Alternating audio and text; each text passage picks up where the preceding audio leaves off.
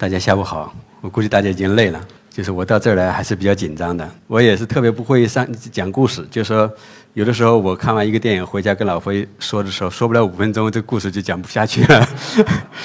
那么今天呢，我这主要讲讲我自己的专业。像我这么这个学理工的人啊，能够在这一席这个地方呃被邀请讲，我猜就是我现在这个呃搞的这个专业现在非常受重视，或者说是呃关注度非常高。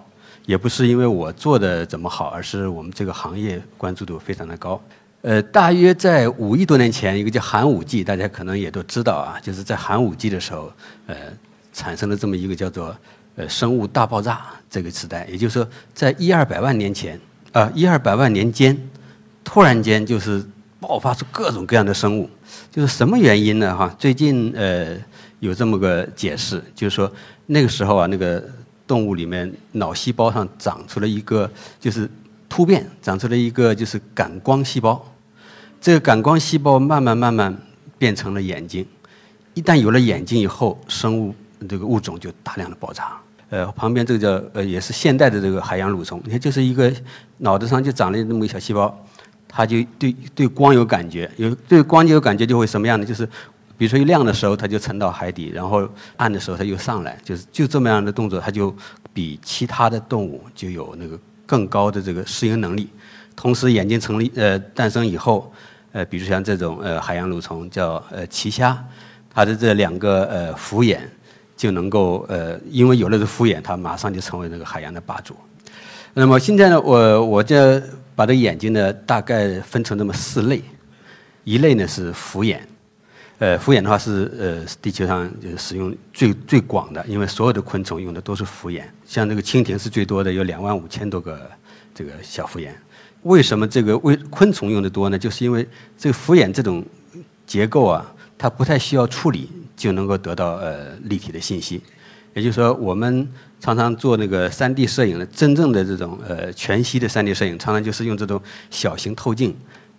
照进来，然后再用小型透镜反过去的话，就是个立体图像，就是一个全息的立体图像。所以说，呃，对于昆虫这种动物来讲，呃，因为它大脑没有那么发达，所以它用这种呃复眼来作为眼睛，呃，效果非常的好。但是呢，这种复眼因为它的那个分辨率不够，所以说像我们人眼这么这么高高精度的高水平的这个视觉的话，它要复眼做的话，就像个一米多的球那么大才能够实现。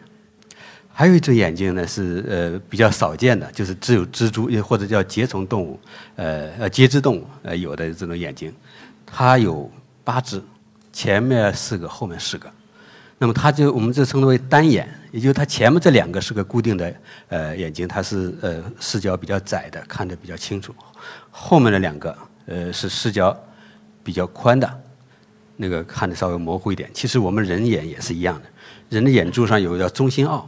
看得清楚的，周边视看的是模糊的。还有一种眼睛叫呃是章鱼的眼睛，其实章鱼的眼睛和我们那个人的眼睛已经差不多了，但是它的那个起源和我们人完全不一样。所以说呢，呃，我们这里专门把它分出来。为什么的起源不一样呢？就是说，人的眼睛啊，人的眼睛它的那个所有的脊椎动物都是一样，它反了，也就是最开始做错了，在进化的时候出问题，就是它把那个这个视觉细胞啊。朝朝外朝里了，然后外面的神经在外面出来，就没办法，这神经又要又要弯出去，所以说这出来一个盲点，因为它神经要这么走。可是你看到章鱼，它就是它的那个视觉细胞是朝外的，所以它的神经就可以从后面走。人啊，或者是其他脊椎动物，它不仅神经从上面走，而且它这个血管也是从上面走，所以说非常不方便，就其实是不对的。呃，可惜就是说。他出错了，出错，但是他也他也进化进来了。就是有的时候，我就才常常在想，进化这个时候就常常不是说是，呃，这个，呃，就是说强者胜，就或者说是呃适者生存，常常不是这样。就进化的话，是常常是弱者。就是说，比如说你强了，那么你在海洋里就你就待下来，你其实就不会进化了。反倒是这些弱者，他被赶走，不得不适应新的环境，不得不变化，一层层上来。才才进化了，像人也是这样，最开始在海底，对吧？打不过那种那个那种凶猛的鱼类，对吧？跑到海边，对吧？浅滩，然后呢又跑到这种呃湿地，最后最后又跑到陆地，然后在陆地上也打不过人家，又爬到树上，对吧？就是反反反复复的一直这么进化，最后就进化到人从树上下来之后，最后进化到人，就说都是这种。其实你看这个章鱼的事情，有的时候也是这样，它其实很好。那么在海海洋里面的进化的动物里面，章鱼已经是最聪明的了。但是它因为聪明，它就留在海底，它就没有再再往上走。当然，我这是呃，就是话题有点跑了。那么呃，我主要讲的是这个脊椎性动物的眼睛。就是在寒武纪的时候，其实有很多动物浑身都是眼睛，或者说是三只眼睛、一只眼睛都有，最后全部进化成两只眼睛，而且这个眼睛是可动的，也就几乎所有的动物的眼睛都是动的。那么脊椎动物里面呢，呃，又有四种。呃，第一种就是叫食草性动物的眼睛，就像兔子，它的那个视觉范围非常广，三百六十度，从前到后都能看得见。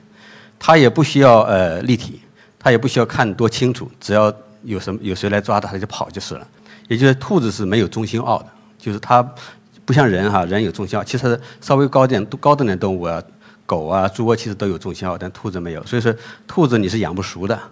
也就是你把兔子呃养了以后，它不见得认识你，对就是它它这个识别人的能力就比较识别的这个能力比较差。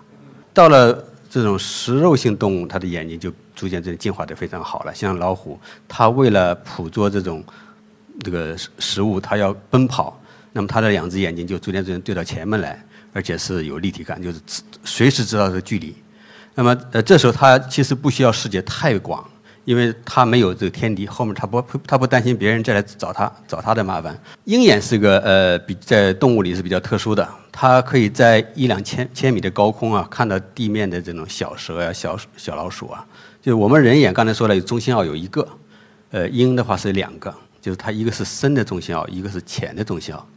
它在天空盘旋的时候，它用一只眼睛去看下面，而且是用深的中心凹看，也就是看得非常清楚，就相当于我们用的望远镜。看底下是一样的，范围很窄，但是他看得清楚。然后他看到猎物的时候，他开始俯冲，而且是悬着俯冲，因为他一只眼睛，他是悬着俯冲下来。快到底下的时候，他选择用两只眼睛看了，而且是用的浅的中心凹在看，走直线，一下就抓到那个下面的这个猎物。所以说，呃，鹰眼它这个构造就是和我们人不一样，就是有些人说鹰的那个眼睛是最好的啊，实际上它只不过是看得远而已啊。但是由于他为了看得远，所以他眼睛非常的大，也就你要看他那个解剖，你就知道他眼球有的时候比他的脑脑大脑骨都大，所以说他的那个眼睛就呈锥状形，他动作非常小，动动可动范围非常小，是大概有两呃一两度左右。这因为可动范围小，所以说像的鸟类啊，主要是鹰啊或者是鸡，其实都一样，它主要是靠头来做旋转，来做那个呃就是控制的。比如说，我们下面可以看一下这个鸡啊，它的头非常的稳定，看到没有？就是说，你下面上面怎么晃，这个呃以前就是非常有名的哈，你下面怎么晃它都是稳定的。其实人的眼睛也是这样，你头往左转，眼睛肯定是往右转的；你头这么转，它眼睛肯定这么过来。就是你在黑夜中，眼睛是非常稳定的。我主要的研究是做人眼，就是人的眼睛的视觉能力、综合能力是最强的。我呢。做机器人做了八年，在东呃日本的横滨国立大学做机器人，做机器人的呃视觉反馈，就是当时是工业机器人。后来呃一个偶然的机会到了东京医科齿科大学，呃在那里面呃接触到了人的眼睛，就会发现人的眼睛太太神奇了，就在工学上是根本想象不到的一些能力，在人的眼睛上呃都呃就是表现出来。我现在作为呃中科院的。脑脑科学与人工智能呃卓越中心的一个核心骨干，就原来我是做眼睛的，为什么就是智能方面让我来做核心骨干呢？其实，呃，原因也比较简单，就是因为这个人大脑的外部信息有百分之三十八，这是呃哈佛大学的一项研究啊，是来自视觉的，所以说其实知道了眼睛，呃，知道了眼睛的功能，也就知道大脑了，或者说是，呃，大脑越聪明，眼睛水平就越高，眼睛越好，脑子就越容易聪明。这个大概可能大家都知道啊，就是呃是那个波士顿动力呃他们的一个机器人。你看他的眼睛，那这里这个眼睛是是一个激光雷达，现在现在它没用，它只是你看它这个摔，就它只是为了证明它的那个控制啊好，所以说它深一脚浅一脚还不倒而已。但是实际上，如果你眼睛好的话，当然走路就会更更稳。现在的机器人或者说是无人驾驶，包括这个无人驾驶用的都是这种主动性的视觉。什么叫主动性视觉？就是我发出一束光或者是一个微波呃红外线或者说是超音波发出去，然后接收它的反射，然后来算它的距离，就是这种叫主动性的视觉。这种视觉有个很大的缺陷，一是它的分辨率不够高，因为它是靠这么转嘛。就分辨率一一秒秒扫出来的，分辨率不高。再一个就是它没有纹理啊、颜色这种这种信息，就是它的它只是知道这种深度感。所以这种呃传感器虽然原理很简单，很容易做，但是将来肯定是会被慢慢淘汰掉的。也就是我要用这个呃，比如说这个激光雷达去看月亮，它是肯定看不到的，是吧？它上来它肯定反反射回回不来的。那么呃。现在慢慢开始，就是一些呃无人驾驶车呀，或者说是一些主动安全的汽车开始用这个摄像机了。比如说，这个是斯巴鲁的这个两两只摄像机，或者说是刚才这个波士顿动力的这个机器人，它也用双目。但是大家可以看得到，这些双目还都是固定的，它还没有动。就说为什么没动？因为他们不敢动。一动起来，这个整个视觉就就变了，就变得非常的复杂。所以说现在呃视觉就是用摄像机做的这种视觉，还不是很稳定，大家还不太敢用。原因很简单，就是两台摄像机它要求是绝对平行，但是这个在出厂的时候我们可以校准，一旦出来以后就不敢保证了，因为你磕磕碰碰或者温度一变，它就偏了，一偏了这个后面的处理效果就完全变了。那么，呃，我在医科大学呃做这个呃神经研究的时候呢，当时就把人眼的这个跟人眼神经相关的东西，从通过一千多篇论文全部抽出来，然后再根据我工学上的这些基础，就是自动控制啊、数学这些基础，来把它变成数学的模型。呃，总共这一块儿大概花了呃七八年时间吧。啊，谢谢大家。其实，呃，说起来说难也不也不难啊。就是这个东西做完以后是什么样的结果？呃，我我就是我把我这当时的觉得一个很吃惊的地方告诉大家，就是说控制上的这种算法，大家不用太在意啊。这是眼球的旋转角度，这是视网膜的那个误差。那么这就是一个我这各个神经啊，这是前庭动呃前庭核啊等等各个这种神经，其实都都有那都生理学都有这种基都有这种实验结果的。就是一个反馈控制，这是 PID 控制，我们工学叫 PID 控制，很简单，两个都是这样的。但是和我们工学不一样的地方就是，它有交叉，这是我们当时在工学上不可理解的。也就是说，我们在做机器手臂的时候，一只手臂它的动作绝对不能影响我另一只手臂的动作，因为一影响了这边动，这边也跟着动，那是不行的。但是人的眼睛，还这么交叉。其实后来发现，不仅是人的眼睛，人的手也是这样。也就是说，我这个手在上面拿一本书来写字，我两个手配合的非常好。我这么写，我这么动，都能写得很好。但是这个要是用工学上的机器人来控制来做，是非常困难的。那么什么原因就是呃使得这种人的两只手的配合和两两个眼睛的配合这么协调呢？就是这个交叉。这交叉产生了什么结果呢？就是。我两边相加一下，相减一下，就是上下啊，相加一下，相减一下，它就变成了一个完全不干涉、互相之间不干涉的这种控制系统。也就是说，我的两只眼球一起动的部分和相对动的部分是个互相独立的。也就我一起动，不影响我的相对动。因为这个神经的解析啊，非常有意思啊。后来我们就开始搞这个，考虑这个人的眼球的结构。这个是一个朝上看的眼球。那么这个眼球的它分的一个叫做中心中心凹，还有一个叫周边视，周边视非常广。当时我觉得很不可思议啊，因为周边视这个面积非常广，而且它的那个它主要是视感细胞，它有一亿五千多个。而中心视这块，我们认为看得很清楚、很重要的这个地方，它的细胞数只有七百多个。就在生生物学上有一种叫做费用性啊，就是你不总用的东西它会越来越少，你越中用的东西它会越来越多。那么可见周边视比中心视重要。那么是什么原因？就是我后来发现兔子其实没有中心室，只有周边室。那说明这周边室比中心室重要是正常的。那么什么地方不一样呢？周边是把你图像模糊掉，有意模糊掉，而中心室是把图像更清晰化、更那个尖锐化。那么模糊掉什么好处呢？就是说我们后来在做图像处理，你会发现，这个在测量呃自己的位置、运动，测量自己的速度，或者测量呃危险物质。突然过来的时候，这种模糊速度，呃，运算速度非常快，效果非常好。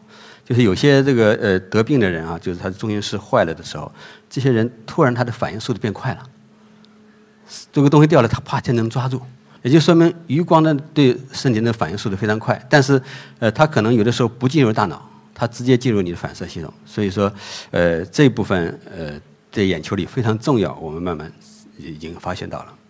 所以说，我说我们在做仿生眼的时候，肯定是用两台摄像机，一个是广角，一个是望远。那还有一个就是它的结构，这个呃，人的眼球总共有三对儿，呃，这个细呃就是肌肉，左右还有上下，然后再一个就是这个旋转，也就是当时我们在做摄像机的云台，发现云台都是就是两个自由度，左右和上下，没有这种旋转。但是呃，最近大家不知道知不知道那个大疆他们那个做的这个无人机上面的这个云台，基本都是三个自由度的了。也就是说，呃，为了如果是为了防止震动，或者说是为了两只摄像机的互相匹配，必须要用三个自由度。那我们呃在做仿生眼的时候就知道这个呃重要性了。那么我们把那个呃仿生眼就分成三大部分，第一部分呃叫眼球的结构，也就是说我眼睛一定要有。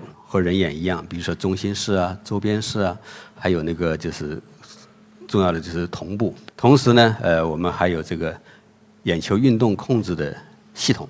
真正在全世界做这种呃眼球运动控制，特别是双眼控制的人极少。所以说，这个就自然而然就显示出我这个研究的一个重要性了，就是完全是一个呃偶然的这么个机会。人类有大脑和小脑。像有些呃低等动物，它没有大脑小脑，但它也是满地跑。呃，原因在哪里？就是它没有大脑小脑的时候，它有这个叫中脑这块啊，这个叫上丘这块，它有那个这种呃反射功能。所以说，低等动物的话就用中脑和脑干来控制眼睛。那么人类，它就用大脑和小脑。那么这个地方有什么区别呢？哈，就是比如说是我们那个。蜥蜴在用那个舌头来打苍蝇的时候啊，它就是这个动作，就是打苍蝇这一个动作，它在脑后面就是有一个呃控制信号，然后它在做别的动作的时候，它又有另外一个控制信号。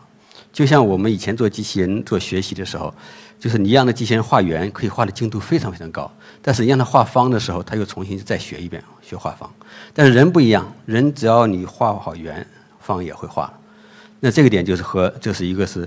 小脑的控制和这个上丘控制的区别，就是说我在做一件事情的时候，我是把整个系统的反系统做出来，还是在做呃我这个目标目标信号呃是不同的。就是我不，你像那低等动物，比如说鱼抓起来，你就会它就它就会摆尾巴，它不会办别的。但是你要抓一个猫试试看，它那什么动作都有，就说。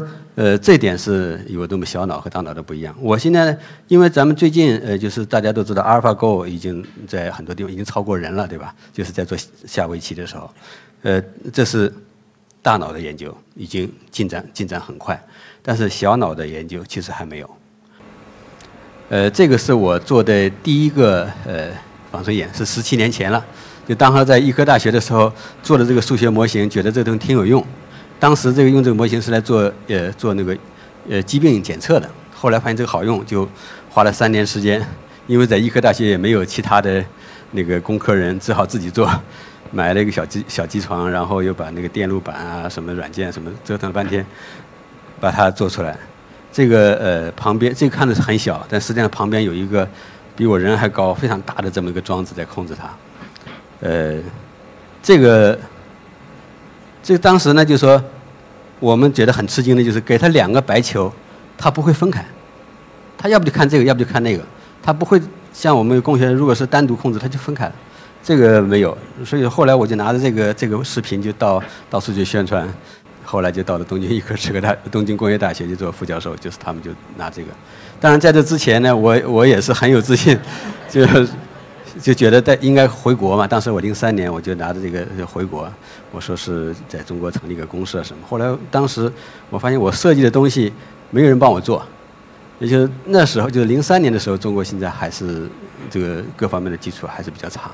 现在我回来，你到深圳去，你就会发现中国现在的发展非常快，你已经超过日超过日本了。就是你想做什么，甚至都有人帮你做。这时候我最近就是一三年我回十年以后再回来的时候，呃，做做企业就变得得心应手。那么呃，我们在做了这个几代这个机器人以后，现在就打算做一种新的，就是逐渐逐渐把那些软件变成这种芯片，做成这种小型的机器人。这个就是我这台机器，就是我们在那个给那个新松的那个机器人配的这么一双眼睛，逐渐逐渐就越做越小。那么，呃，由于我的那个搞的呃这个研究啊，主要是眼球运动，所以说我就给大家介绍一下，呃，我们眼球运动有什么特点啊？人的眼睛和变色龙不一样，它只能盯一样东西。也就是说，我的左眼要看这只手指头的话，右右眼也肯定看它，我不能用眼再看这个手势，我，两边分开，这个是做不到的。就是人的眼睛总是在一起走，眼睛又可以对眼，也就是又可以反方向走。你不是完全一起走吗？但是它又可以反方向走。但是它又不能分开，就是当时我们在我我到这个医科大学以后，看到人的眼睛这个特性以后，觉得很很不可思议啊，怎么会做到这个程度？后来我用那个数学模型，我就实现了这个功能。可以看到，如果说是我左右眼睛看到的东西不一样的话啊，就说如果是看的东西不一样的话，这个两人的大脑就会就会出现混乱。他每次看的肯定是要相同的，他才能有立体视。所以说，作为立体视觉的话，两只眼睛必须是一起走，而且是一定要调节好的。呃，这个我就是一个呃，我们做这个实验。比如说，如果是单独控制的话，你看我一遮只眼，它就停了。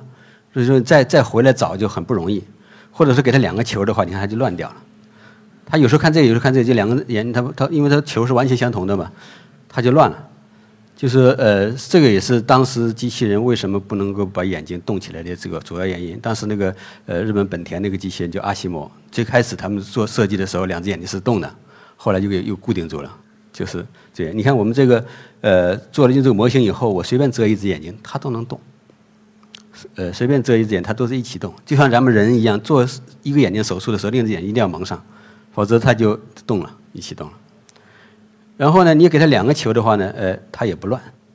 这就是呃这个机器人的一个，我们就是做仿生眼的一个重要的特点。也就是说，在桌子上有很多乒乓球跳，人眼根本没问题，但是你要用机器人，如果是单独控制的话，它就肯定出问题。那么这个就有两眼协调运动，刚才的这个功能就是刚才我说的那个功能，就是相对运动和共同运动是是一个分离的。那么用这一个那个目标的话，它就可以对眼，刚才就是可以对眼。有了这个功能以后呢，就说我的眼睛就动了，所以说我人走，你看刚才晃啊什么的，呃，它都它都能跟，然后它也知道距离，因为它通过这个三角算法，它就知道距离，就是我走近它就退，我退它就过来。这当时这已经也是十几年前，当时我还很年轻呢。现在，现在回国以后，人家叫我叫叫大爷，我一下子就懵了。我回国在在日本没有人叫我大爷的。呃，还有叫前庭动眼反射。呃，前庭动眼反射就是人的耳朵里的半规管来控制眼睛，也就是头往左转，眼睛自然会往右转。呃，这个功能就是非常强大，就是所以说我们人跑步啊、开飞机啊、开汽车，眼睛都非常稳定。就这种功能是耳朵里的半规管控制的，耳就是耳朵里呃左右两边各有三就三半规管，三个三个环，然后还有一个两个耳石，两个耳石是测这个平移前后的，呃上下的，而那个那三个环是测三个角度的，就三个三维的那个旋转。有了这个以后，这个机器人或者人就会活动就会非常方便，就是非常稳定。比如说最开始不用前庭动眼反射的话，我慢慢走可以，我一快走它就跑掉了。这里讲的这个这两个，这个是看的这个球啊，这个是摄像机拍出来的图。最近应该除了大家可能有些人是知道，就是那种稳拍器，就是把手机放在架子下面，下面有三个马达，下面手怎么晃，上面都是稳的。这种稳拍器，其实那是单眼的，呃，双眼的现在是我们是拿了三个国家的专利，就是两只眼睛的稳拍，呃，跟它的双眼单眼还不太一样。单眼的话，你这么平移，它就没办法了。但是双眼的不一样，双眼我我知道对方的距离，所以说距离不同，我的转角不一样，所以说这个是呃，比如说用了我们这个功能以后，加了这个加了这个陀螺和加传感器以后，它就跑不掉。就是我怎么走，它都不会跑。还有一个功能叫叫做颈眼反射，就是脖子的那个肌肉啊，也能控制眼睛。所以说头不动，身体扭的话，眼睛也是动的。那个做实验做的最容易做实验的就是把兔子头固定了，然后拧它的身子，它眼睛就动。其实呃，就是芭蕾舞演员啊，或者是有些做武术的人，他武术运动员，他这个动作就就用了这个原理，就他转身的时候，先是身体转，然后再头转。身体转以后，脖子的信号控制眼睛，让人眼睛这么走。然后头再一转，眼睛又又回来了，就是眼睛就固定了不动了。要不然你要是身体这么转的话，眼睛就是耳朵里的半规管控制眼睛，眼睛会晃。我猜测是这样啊，就是，就是我们最后也不好说是一定是，呃，这个就是做的这么一个机器人，就下面是个鞍马，就相当于人骑在马上。那么我的眼睛一定是稳的，就是呃，看这个这个这个人就是说就会很稳定，而且这两个图像是呃。在那个就是三 D 摄影、三 D 电视上看的话，就是一个立体的，就是通过下面这么不管怎么动，我上面仍然能够跟踪，仍然能够切切换。呃，还有一个叫跳跃性眼球运动，这个也是很厉害、就很重要的。就是我们眼睛既然要盯某个东西，那么就要就要必须要跳过来看别的东西，因为不能总看一个嘛，肯定要跳过来看。这时候人的眼睛呃一秒钟可以转八百度，也就是速度非常快。一瞬间就跳过去，而且这个能力非常强。你看我们开车也好，开飞机，我想看哪就看哪。大家可能很多不在意啊，这个为什么就是这个功能可能大家没在意，这个功能非常的厉害。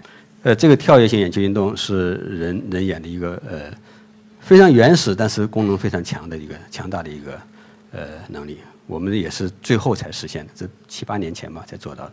就是两个球是动的，我人。我的双眼看这儿，又又看下面，又看这儿，又看下面。我自己也动，我仍然能够想切换就切换。就这个同时需要对方的速度的预测和对自己速度的预测。那这种功能逐渐在一个一个都实现好以后呢，呃，这个机器人的视觉基本上就算完了，完善了。然还有一个功能，呃，我们现在工具机械上还没有做好，没有去做。呃，这个就是呃叫故事眼阵，就是青蛙它的眼睛是不动的，它特别是它眼睛特别大。但是，因为他为了这个看清楚，他眼睛做的特别大，结果他就不能动了。不能动了，一个出来一个什么问题呢？就是他只能看到动的东西，不动的东西他看不到。就是说，你你如果不动的话，他不知道你在这儿。这个呢，就是人的眼睛非常好，就是说你固定看某一点的，眼睛一直在震颤，这个震颤速度非常快，九十赫兹，就是我们呃自己都想象不到，眼睛速度非常快。比如说这个，大家一直盯着中心的这个呃，一直盯着不动的话，周围这个圈儿会消失。这就是我们其实人眼和青蛙是一样，只不过是我们自己动了。所以说那个，呃，你有这个什么都能看不动不动的东西，你也能看得见，这是因为人人眼动。那么这部分我们可能将将来也会在机器人上做实现。有些应用啊，比如说我们这叫视觉里程计，就是这个是就周边式来做的，也就是说知道自己呃运动和运动的速度。比如说呃这里头这个地方是有个三角形，就代表摄像机的位置。我走多少的时候，我的摄像机我知道，所以说我我转一圈我的摄像机呃就可以算出你走了多少。你把这个跟地图一配，其实就是一个呃机器人就无人驾驶或机器人自主导航的一个最基本的一个功能。这这个功能常常大家没太注意啊，其实我们这是我们作为视觉的最基最基础的东西。有些低等动物，呃，它有这个功能，但是没有识别功能，所以说它可以知道自己走了多少，对吧？自己转了多少，但是它还不见得能认能够认识，也就是它找不到自己的窝。再高等一点以后，它有这种识别功能才才能做到。比如说这个叫我们叫稠密三维重建，呃，这个时候就会呃知道深度了，就是呃冷色是远。这个红色是近啊，就是暖色是近，这就通过这个双目就能知道这个深度。深度图以后，然后再把那个颜色和纹理配上，就叫三维重建。那么知道这个深度以后，我们的地平面我就能检测出来，障碍物我就能发现。那么我们无人驾驶车的那个或者是机器人的行走就呃基本上就有保障。呃，我们的就这个技术的第一个应用是在做呃 3D 摄影。当时我们我在日本成立要要成立公司。呃，就是找不到这种应用对象，因为这眼睛动到底是干什么？就是谁？因为那个后面的处理的水平还都不够嘛。呃，第一个碰到的就是当时这个《阿凡达》出来了，《阿凡达》呃，听说他拍了四年，就是非常难拍。他这两台摄像机的位置关系，因为它有六个自由度嘛，就是旋转三个，平移三个，有六个自由度。你挑好一个地方，别的地方又歪了。矫正这个据说是要两个小时，最开始啊，现在好像是快了一点。那我们就说这部分我们可以做，就是因为机器人的这个双眼协调我们做过，所以说就做了一个全自动 3D 摄影系统。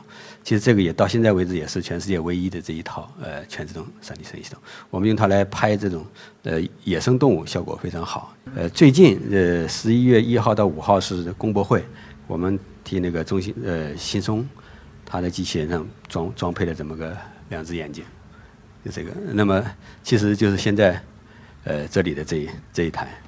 就是这些眼球的功能逐渐逐渐变小了，就是开始进入使用。我们比如说可以识别呃找人脸，先把人脸找到，然后对准它，知道这个人是谁等等。以前我说只接天不接地，就是从生物呃模仿过来的，但是它怎么样去应用，是中下面有很大一个断层。呃，最近因为这个呃技术的进步，逐渐逐渐开始呃就是进入到这种使用阶段了。呃，一旦仿视眼能够达到人的功能以后，下一步就超越人眼，而且是肯定会超越人眼。首先就看这这这三三部分吧。首先是摄像机构，就人的眼睛只有对焦功能，没有变焦功能，所以说人想看远处的时候要用望远镜，就是没办法变焦。所以说你要用机器人的眼睛的话，这个眼这个变焦是肯定没问题的。同时呢，就是看远距离的时候，精精度跟这个两只摄像机的距离有有非常大的关系。两只越远看得远。精度越高，越近精度越低。但是你又不能，你又不能说是一一直太远，因为太远了的话，你要看近的东西，你看了两侧，你也你也算不了。所以说它这有一个这个调节关系，人的眼睛固定的，所以说在这个五米左右效果最好，呃再远了就不行，呃精度就差了。那么这个也是能够呃实现的，就是这个地方。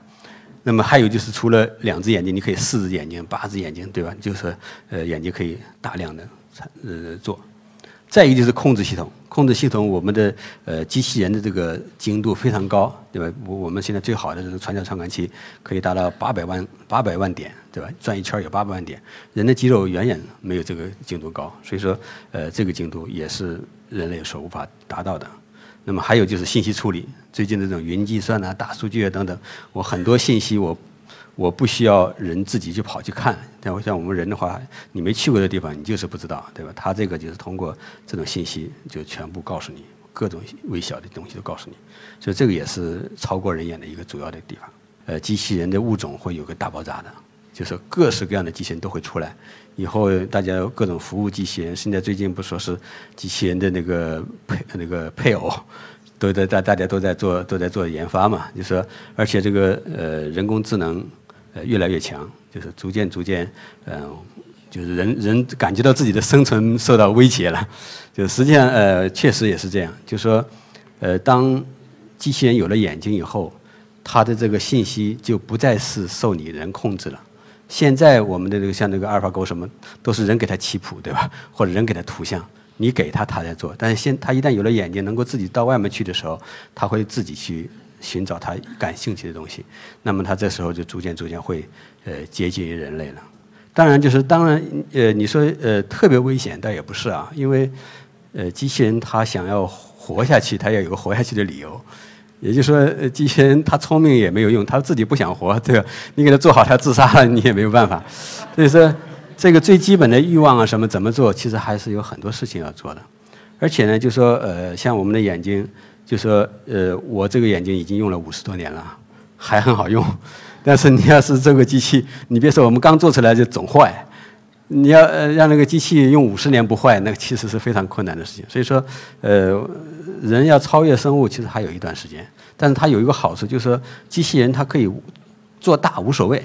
对吧？我的大脑，我人人就这么大，再大了我扛不住自己的头了。但是你那个机器人的话，它它可以放得非常大，然后通过无线啊什么的，所以说它有些功能可能会很很快超过人。呃，然后但是呢，人这边也有进步，就是现在 DNA 的解那个解析啊进步也很快。以后人和机器就是一个竞争关系吧，或者说是会有融合关系。你很多这种。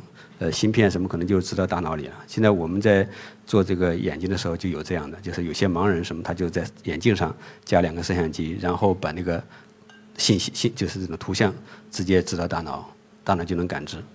就其实我们大脑水平非常厉非常厉害，你给他一个图像信号就贴在这个脑脑脑那个表面上，他就慢慢慢的各种刺激，它跟对应，它慢慢就能够看到。那这个也是，所以说我想把机器就是这种芯片植入大脑，不是件非常呃就是未来的事情，就在近几年。像那个微软他们那个那个总裁不是原来讲说是人类的这种呃不老不死啊，就长生不老的这个这个时代很快就会到嘛。最近那个进化是非常的厉害，就是技术的进化是非常厉害。我们总是有这种指数型的这种增长，就是我们人一直站在这个指数的一个墙上，就是这个前面稍微走一点就变化特别大，你都没办法预料。呃，那么呃，机器人，我呃我我估计在大家在这么一二十年内就会发现机器人会有大量的呃东西出来，人的这个生活可能会有非常大的变化，远远超过这种互联网啊或者手机啊这种呃。功能或者对生活的影响，谢谢大家。